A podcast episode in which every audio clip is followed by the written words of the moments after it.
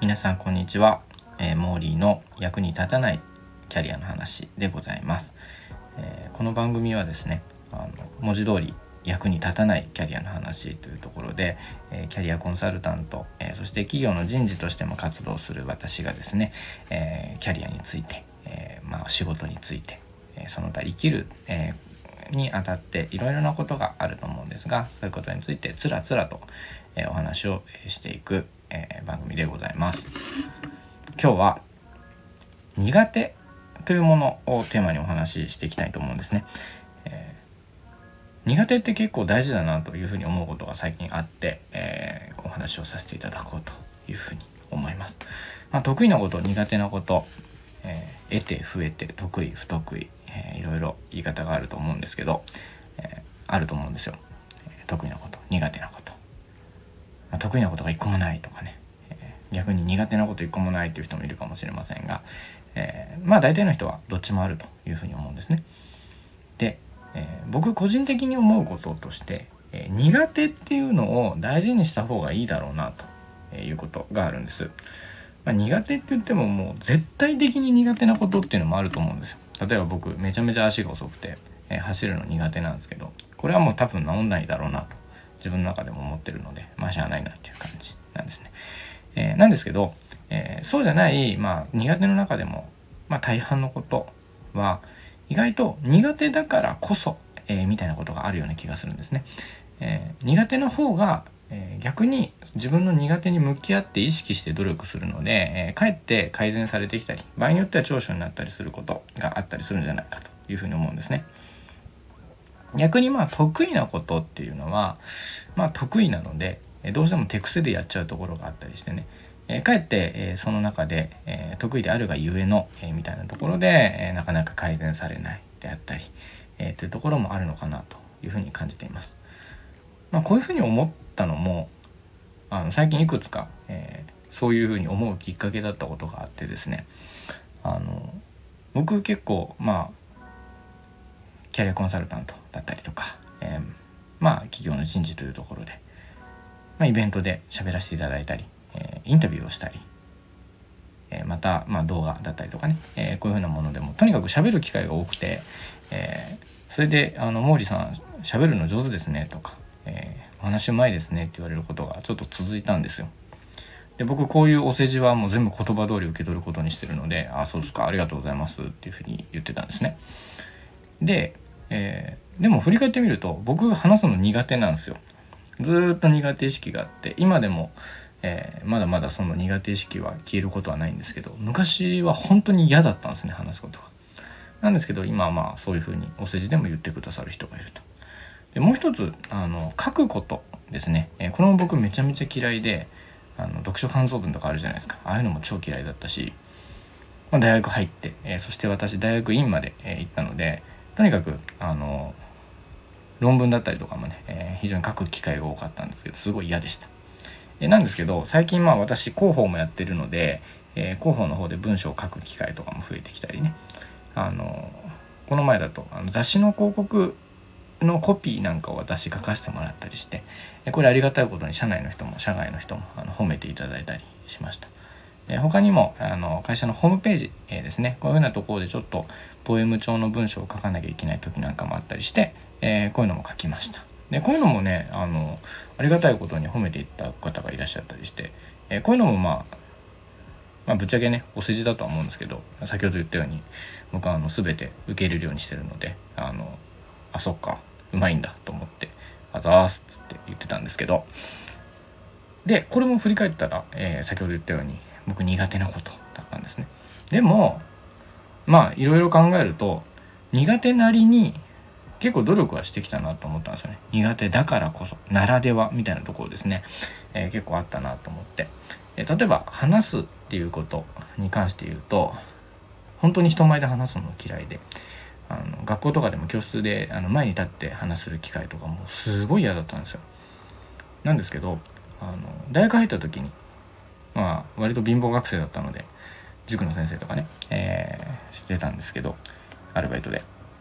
この時にまあ苦手って言ってもお金稼がなきゃいけないし学生あのとにかく生徒のために頑張らないといけないので、えー、めちゃくちゃ頑張ったんですよね。他の先輩の、えー、上手い先生の、え様子を見たりとか話し方自体もいろいろ調べたり自分の中でつどつど反省したり、え声の大きさ、えトーン抑揚、え滑舌、えこういうふうなことも含めて、えめちゃめちゃ気にして、えやってきました。で当時ねあのまだ、え塾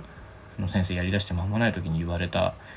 あのオーナーの方に言われたので今でも覚えてるんですけど、まあ、結構内向的な感じでね控え室とかでもあんまり喋らないでいていらっしゃるのにあの教室の前に教室にいて人前に立った時に非常にこう明るく、えー、まあはつらつと授業をされてるからなんか二重人格なんじゃないかと思ったみたいな話をされてこれはなので当時かなり演技で、えー、話をうまく頑張ってた、えーっていうのがあるんですね。でだんだんそういうのも慣れてきて今では割とねコミュニケーションも少しずつできるようになってきたかなと思うところはあるんですけどこれって多分苦手だからこそだなと思うんですだから自分が苦手でなおかつそれを苦手だと思っていることができたおかげで、え、今、え、そういうお話っていうことに関して、え、まあ自分のなりわいの中の大きな部分を占めるような形でね、えやらせてもらってるこれは自分が話すのが苦手だったおかげだなというふうに思ってます。書くのも同様ですね本当に僕は文章が下手で、えー、まあ、未だに苦手意識めちゃめちゃあるんですけど、えー、そのおかげで、えー、今書けるようになったなというのがありますね。あの論文も書くのすごい嫌いでしたし、えー、先ほどまあポエム帳の文章みたいな話をしましたが僕もともとあんまりあの情緒がないタイプの人間だったのであのそういったところでもね、え例えば美しい文章とかえー、温かい文章とかこういうのがあんまり分からない人間だったので、えー、こういうのが分かりたいなと思っていろいろ文章を読むのもそうですし文章以外にも、まあ、心が動くような体験っていうところですね、えー、こういうふうなところを意識的に持っていったり、えそういうふうなことが書ける方、えの話を聞いたり、えいろんな本を読んだり、えこういうふうなところえ好きな本だけじゃなくですね、えいろんな文章に触れたり、えこういうようなことも、え含めてかなり意識的にそういう成長機会を持ってきたという、え自覚が自分でもあります。なので、まあ、今お世辞でもそういうふうに言っていただく機会ができたりとかっていうところで、まあ、書くっていうことが、えー、まあ自分の仕事の中、えー、そして、えー、生活の中でも一つ、えー、そんなに苦手じゃないこととして位置づけられるような形になってきたということがあるんですね。これも多分やっぱり苦手だと思ったからなんだろうなというふうに思うんですよ。で逆に得意なことって得意なままで、終わっちゃうこともあるのかなというふうに思うんですね。え、どういうことかというと分かってしまうもしくは分かると思ってしまった時点でそれ以上人間って分かれなくなるんですよ。で僕は話すことも書くことも苦手だからまだ分かんないんですね。で分かんないまま、えー、あり続けることができているので意識的にいろんな努力をできているしいま、えー、だに苦手意識があるから例えばこういう、えー、スタンド FM なんかもそうですねあの苦手なので、え、あえてやってみようみたいなちょっとエイヤーの気持ちがあって今喋ってるんですよ。でこれをやることによって自分の、えー、語りであったり、えー、話すということへの苦手意識が、えー、解消される。そして、え語りというものがより良質なものになっていく。こういうことを期待しつつ、えやらせていただいているというのも、えあったりします。苦手だからこそこういう行動を起こそうっていう気になったりする。不思議なもので苦手がモチベーションの源泉になってるんですね今。こういうふうなことって意外と小さなことでもあるんじゃないかなと思うんですよ。あの僕の知ってる人はめちゃめちゃ記憶力が悪くてスケジュールが立てれないから、えー、例えばあのいわゆるオンラインのカレンダーみたいなのをね Google カレンダー的なものに、えー、全ての日程、えー、予定を入れることにしていると。だから、えー、逆にめちゃめちゃスケジュールに対して正確な人だと思われて、えー、他の人からむしろ頼られるようになってるみたいな話を聞いたことも、えー、あります。こういうふうに苦手だからこそ管理をする、えー、であったりというパターンもえあるでしょう。苦手だからこそ、え逆に興味を持って、えやっていこうとする、まあ、下手の横好きの、えまあ、もうちょっとポジティブなパターンという感じでしょうか、えこういうようなパターンもあったりしますね、えこういうような形で